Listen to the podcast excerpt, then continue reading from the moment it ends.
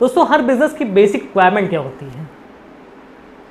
Sales हर businessman चाहता है कि मेरे बिज़नेस में सबसे ज़्यादा सेल्स आए और हमेशा आती रहे। और इसके लिए वो अच्छे से अच्छा खर्च करता है, अच्छे से अच्छे सेल्समैन रखता है। लेकिन बहुत बार ये क्वेश्चन पूछा जाता है कि एक अच्छा सेल्समैन क्या होता है? एक अच्छा सेल्स पर्सन बनने के लिए आपको क्या करना होगा? तो दोस्तों सेल एक क्वालिटी है।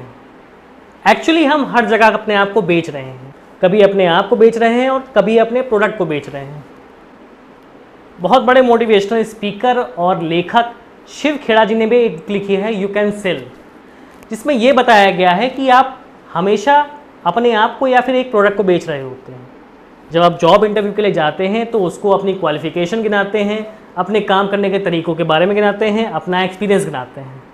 इट मीन्स आप अपने आप को उसके सामने प्रेजेंट करते हैं कि आप हमें खरीदिए, आप हमें जॉब पर रखिए, क्योंकि हमें ये ये क्वालिटीज़ हैं।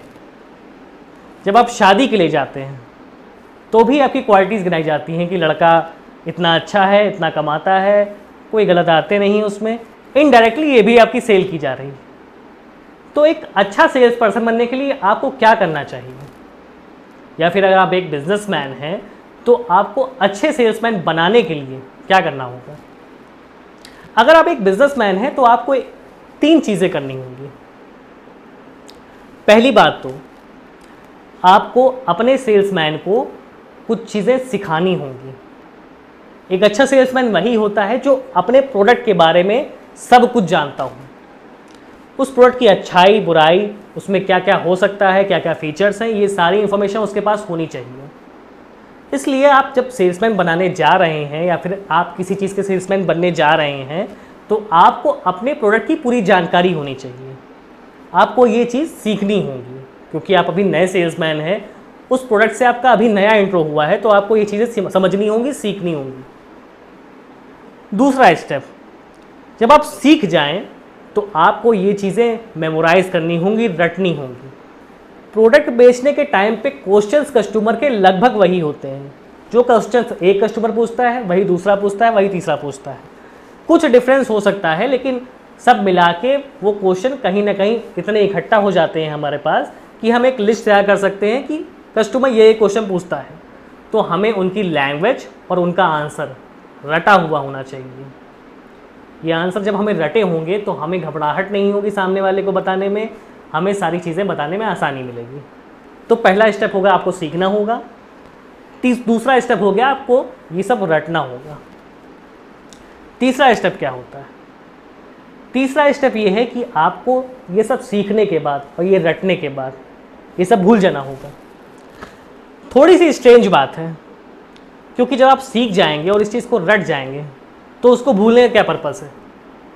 वो इसलिए भूलना होगा क्योंकि हम इंसान हैं। हमें ये चीज़ जब अपनी हैबिट में आ जाएगी, हमारे, हमारा प्रोडक्ट की क्वालिटीज़ और डिसक्वालिटीज़ जब हमारी हैबिट में आ जाएगी, जब हम उसे फील करेंगे तो हम सामने वाले कस्टमर को उसके बारे में ज़्यादा अच्छे तरीके से बता पाएँगे। जब तक हमने उन चीज़ों को रट रखा था, उन चीज़ों को याद कर रखा था तो हम एक रटे रटाए आंसर देते थे। लेकिन एज अ ह्यूमन बींग आदमी का नेचर होता है क्रिएटिवनेस का। वो चीज़ें बना सकता है, वो अपने जवाब बना भी सकता है। और पुराने आंसर से अच्छा बना सकता है। जब आप ये चीज़ें कर लेंगे, जब आप चीज़ें सीख लेंगे और रट लेंगे तो उसके बाद आपको उन चीज़ों को भूलना होगा और अपने आंसर अपने आप बनाने होंगे जो आपके दिमाग से बने होंगे। क्योंकि आप अपने जब दिमाग से चीज़ें बनाते हैं, अपने दिल से चीज़ें बनाते हैं तो वो चीज़ें ज़्यादा कनेक्ट करती हैं कस्टमर से। और जो चीज़ें कस्टमर से कनेक्ट कर जाती हैं, वो चीज़ें आपकी जल्दी बिक जाती हैं।